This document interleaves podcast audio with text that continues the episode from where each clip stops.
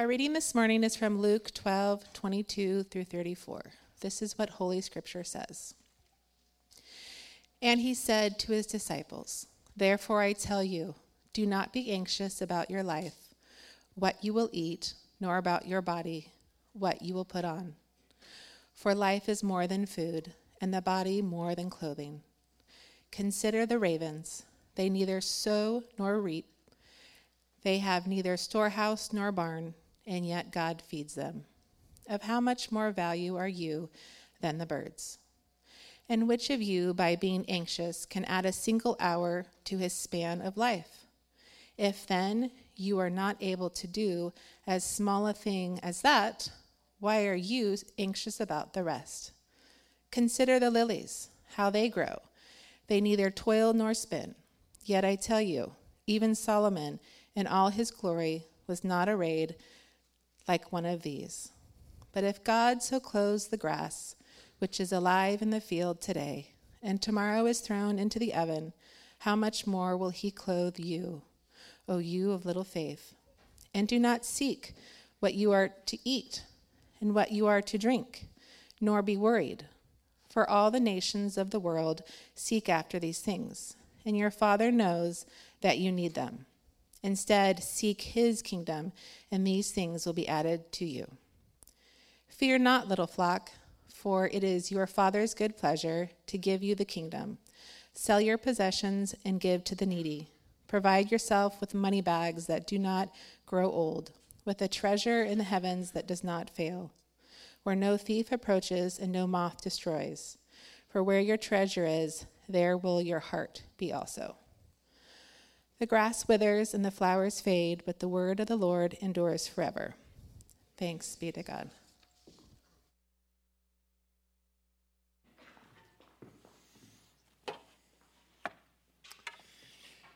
Do you ever have that reoccurring anxiety dream?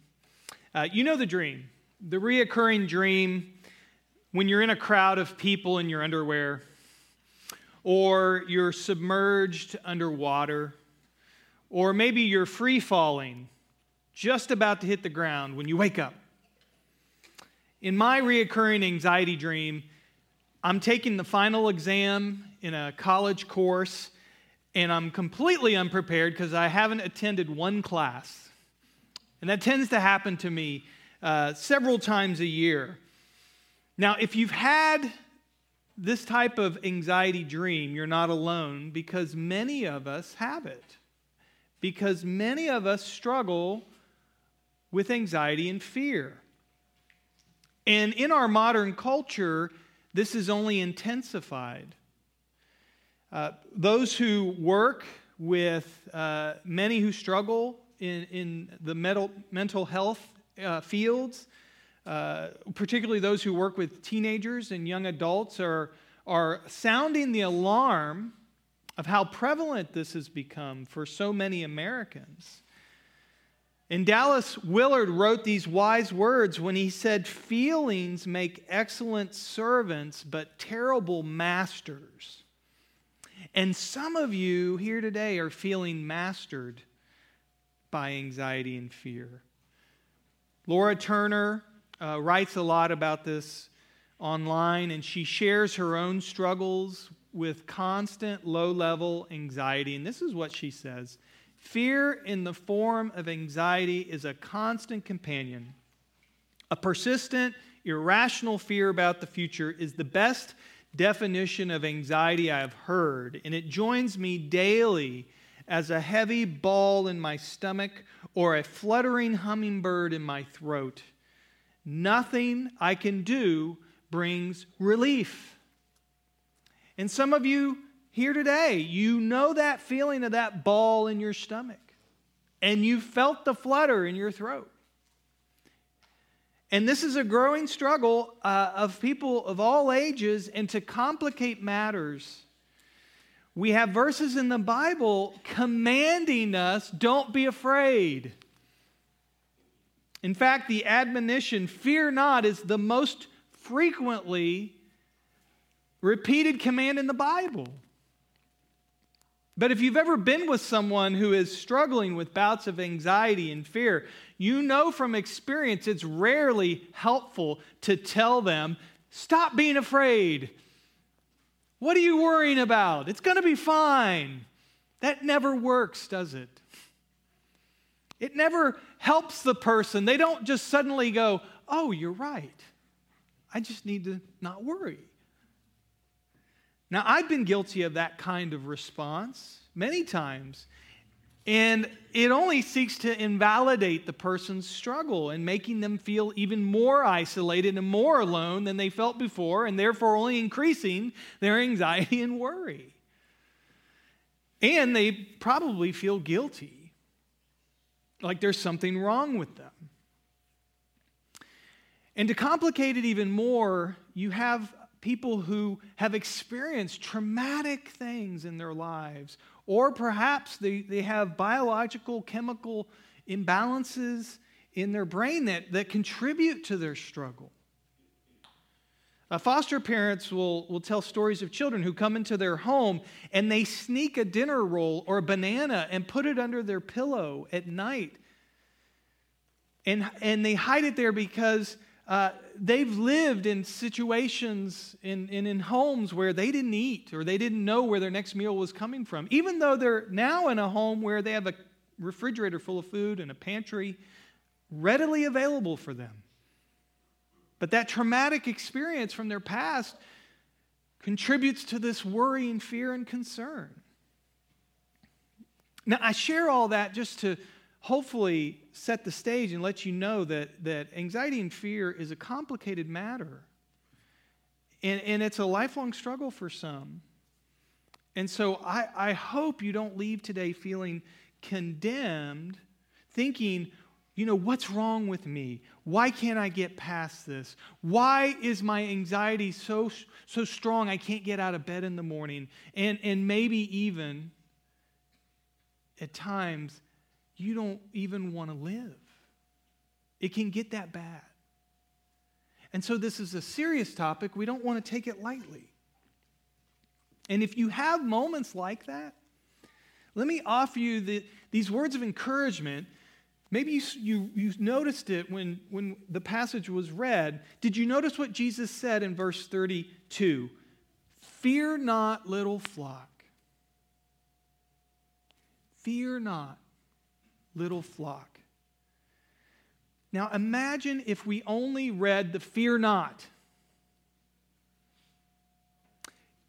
See, that's what happens when we cut out a, a, word or a phrase out of its context and we just lead with fear not. But here Jesus is expressing his concern. He knows our frailty, he knows our weakness.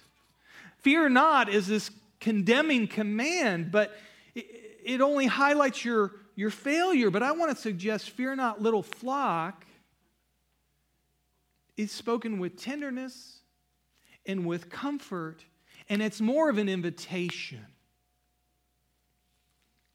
The author and counselor Ed Welch makes this point. He says this So the fearful and anxious come to God who is familiar with our weakness. He is our sympathetic and compassionate high priest. Expect to hear gentle encouragement. Expect to hear the patient repetition of his greatest promise I am with you. You're not alone. So, if this is a real struggle for you, you're not alone. Seek community, seek to talk with someone, seek help. You're not alone.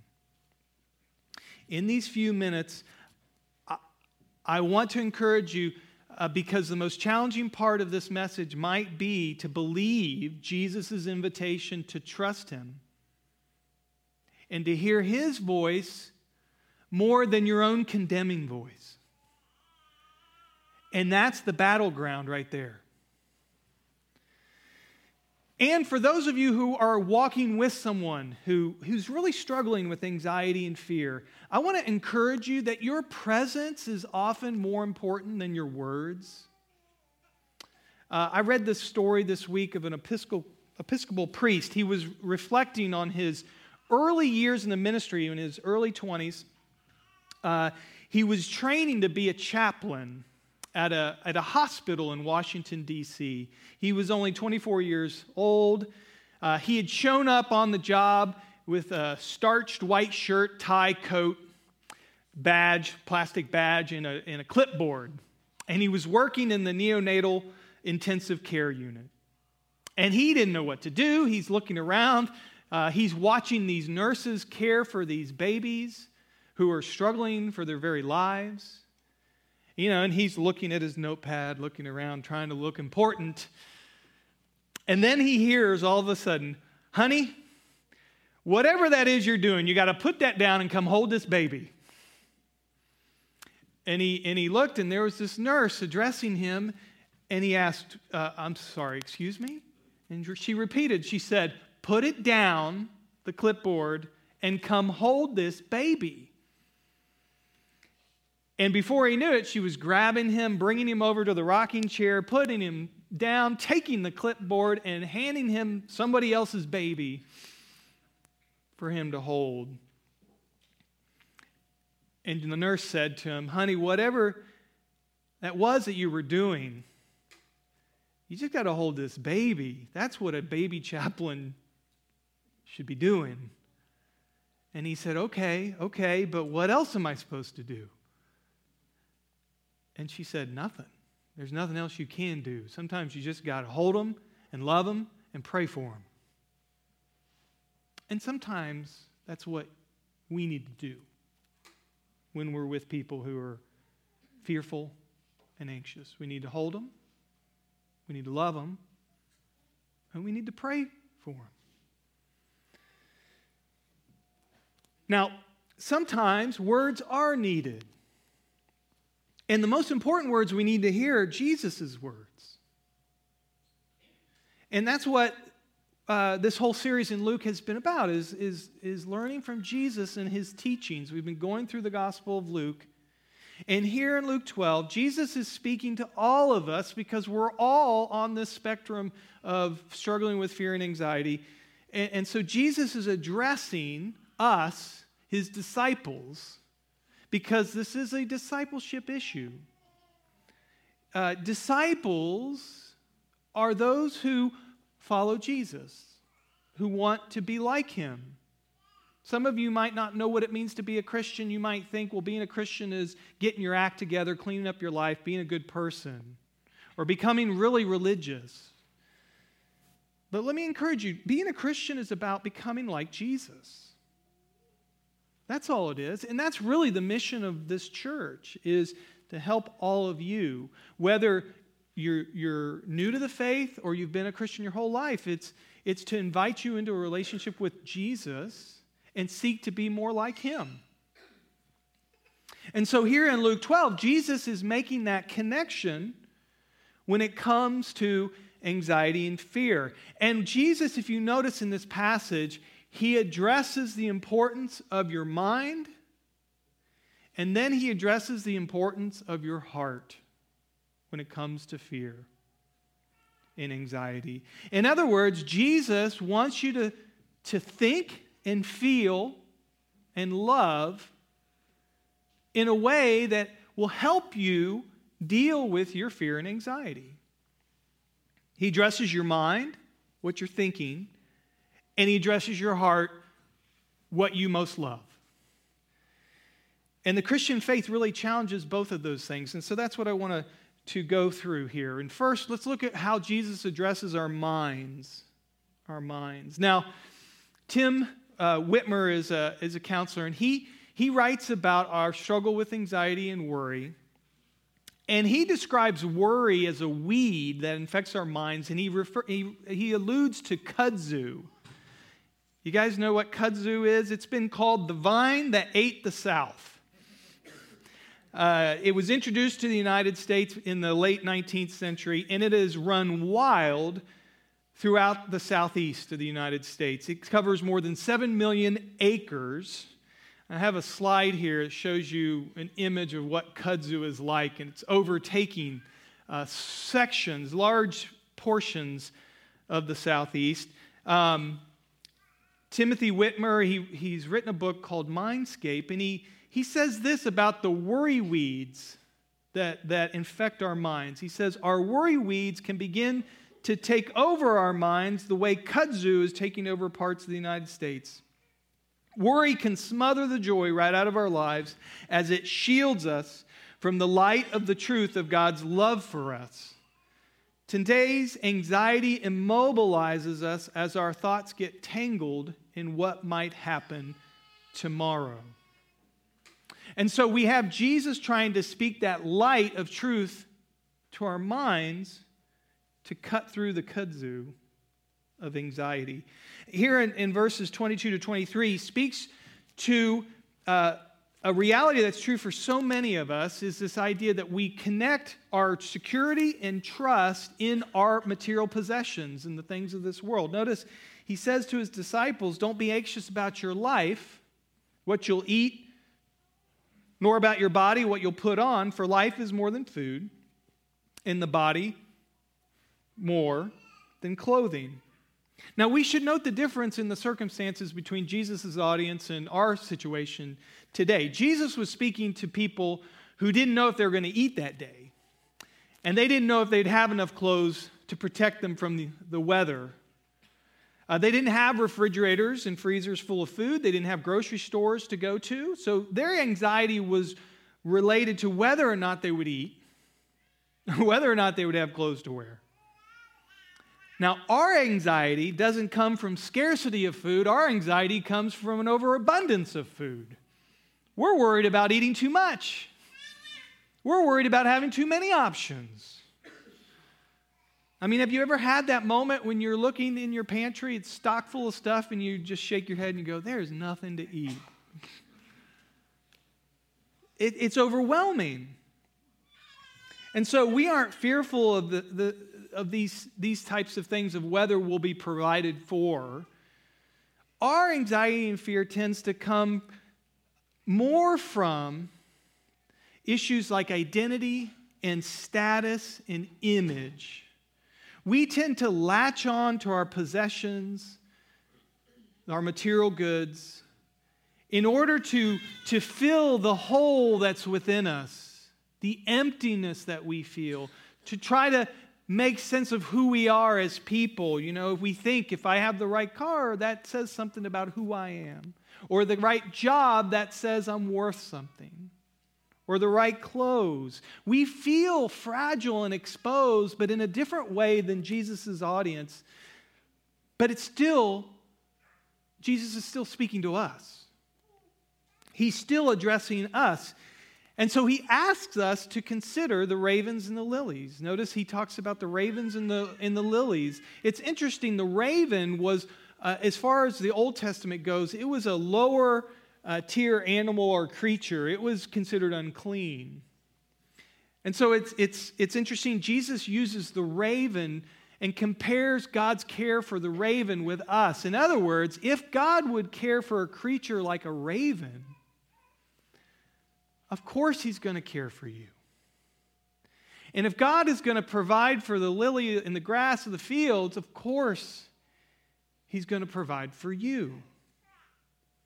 And so Jesus is trying to address your mind here. He's trying to say, look, your thinking is all screwed up because your view of God is all screwed up. See, Jesus is trying to make you theologians. In fact, you already are theologians. We all have a perception of God, we all have a view of God.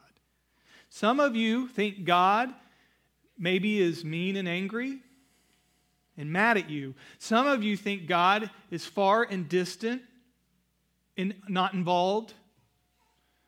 But Jesus wants you to see through this passage, you need to correct your thinking. You need to see that God is a good father who not only loves you and not only will provide for you, but he's intimately involved in his creation. He's trying to, to teach you to be good theologians, to have a correct perception of who God is. And so he says in verse 28 If God so clothes the grass, which is alive in the field today and tomorrow is thrown in the oven, how much more will he clothe you? You are much more valuable. You see, he's not only correcting your view of God, making you good theologians, he also wants to make you good anthropologists. He wants you to have a correct view of yourselves, to understand who you are, how valu- valuable you are, how loved you are. We can so easily adopt this orphan mentality where we view ourselves as, you know, we're not really worth it. How could God love someone like me? and we feel alone and we feel like we have to do it ourselves. That's how an orphan feels, right? An orphan doesn't have parents who will take care of them. And we adopt this orphan mentality with God. And so that's the kudzu that, that infects our minds. We think God is angry or distant or not involved. We think we're worthless, we're unlovable. And Jesus is coming in and saying, No, your thinking is all wrong. You have a father who loves you, and you're valuable, and you're lovely, and you're beautiful. And so Jesus wants this truth to cut in, and the light of his truth to change our thinking. So he's addressing our mind, but he's also here in the latter part of this passage, Jesus is addressing our hearts. He wants you to think about what you love most. Notice in verse 29 to 31. He tells us not to seek what you're to eat, what you're to drink, nor be worried, for all the nations of the world seek after these things, and your Father knows you need them. Instead, and here's the key seek His kingdom. Seek His kingdom. That word for seek, another way we could think of it is Jesus is saying, love, pursue, desire be passionate about it. So Jesus makes the choice clear here. He's saying you're either investing your life in things that don't matter, ultimately, or you're investing your life and your heart in the things that do matter the kingdom of God, the things that God loves, loving Him first, prioritizing Him in your life. And there's, you're, you're doing one or the other. And so Jesus is simply telling us Love God and His kingdom. Now, I want you to notice, it's very important. He's not just telling us what not to do, and unfortunately, that's what we focus on as Christians, and we have this reputation that Christians are killjoys, and it's all about what not to do. Don't do this, don't do that, don't have any fun. Um, it's all about what you say no to. And we can become so focused on that that we set up people to fail. But notice Jesus is offering a positive alternative to worry. He's saying, look, you could fixate and focus on your life and possessions and whether you'll have enough, but if you do that, it'll consume you and ultimately it will kill you slowly over time. But it doesn't have to be that way. Instead, focus on God and His kingdom, the things that God is passionate about, like justice and mercy.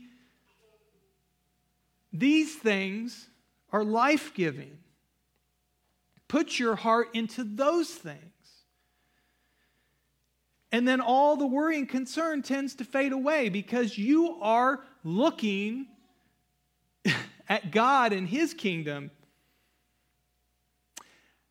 I've been listening to a lot of podcasts. One that, that I've been listening to, it's called Positive Sobriety. It, it, it addresses people struggling with addictions and and positive sobriety is this idea that sometimes with addictions, people will focus on saying no to things. Like an alcoholic, it's all about saying no to alcohol. Don't drink. Uh, don't go to a bar. Don't do this. Don't do that. And this podcast is offering an alternative focus and saying, you know, no, to truly live, it's not about what you say no to, it's about what you say yes to. And so, if you want to live a sober life, and if you want to live life to its fullest, what are you saying yes to? What are you investing yourself in? And this is where our hearts come into play. Now, let me lovingly address those of you who are of, of the frugal you know, posture. You, you do a great job of not getting into debt. You do a really good job of not investing your heart into possessions. You know, you could find a lot of self righteousness in that, right? You do a good job of not overspending. And you might think you're obeying the scriptures. Well, can I tell you, you're not. If you're only focused on what you don't do, Jesus is more concerned on what you do do. What do you invest your money in? Not so much of what you're not spending it on, but what are you spending it on? Do you see that's Jesus' point? Now, I've noticed in my life, in trying to apply this passage, I have been guilty of judging those who struggle with anxiety and with fear because that from the outside, you would never know that would ever be a struggle for me because I present myself as a very stable, calm person. And so it's been easy for me to judge others who are not emotionally calm and stable all the time. And so I project this image, but what I'm finding out, the way I do that is by suppressing any desire and passion I have. You see that? What I've noticed about myself is I attain that calmness and I confuse that with righteousness. I don't get angry. I don't get anxious. And I tend to think, well, I'm doing a good job. But what I hear Jesus saying here is, Jason, the reason you're calm and the reason you're not anxious is because you don't care. And that's not what Jesus is telling us. He's telling us to be passionate, to strive, to seek. Some of you sit around and you wait for somebody to ask you to do something. Some of you in this church have been here and you're waiting for someone to ask you to serve in the church. Why? What are you waiting for? Jesus calls you to seek the kingdom. That is active, that is pursuing something, not sitting back. The missionary C.T. Studd put it this, puts it this way If Jesus Christ is God and died for me, then no sacrifice can be too great for me to make for him. Is that true for you? Have you resigned yourself to just being passive? Have you resigned yourself to deadening your heart so that you don't struggle with fear and anxiety? Hear the words of Jesus at the end of this passage. What does he tell us? Fear not, little flock, for it's your Father's good pleasure to give you the kingdom. Sell your possessions, give to the needy, provide yourselves with money bags that do not grow old, with a treasure in the heavens that does not fail where no thief approaches and no moth destroys, for where your treasure is, there your heart will be also. Jesus is speaking of passion and desire and pursuit. What are we waiting for? Why do we sit so passively and think we are obeying? Jesus calls you for a full life. He calls you to a full life in Him. Would you hear His voice and would you follow? Let me pray for us. Lord Jesus, let these words sink in, and may we, Father, not fall into the trap the evil one sets when he tries to condemn us. Wherever we might fall in our struggle with fear and anxiety. The temptations are many for us to live in condemnation. And I just pray, Lord Jesus, we would hear your words Fear not, little flock. That we would see you as our great shepherd. And that we would follow you as sheep who are lost, who are fearful, who are anxious, and that you would point us to our Father who loves us, who will care for us. We pray for that truth to settle in our hearts today, and we pray this in your name. Amen.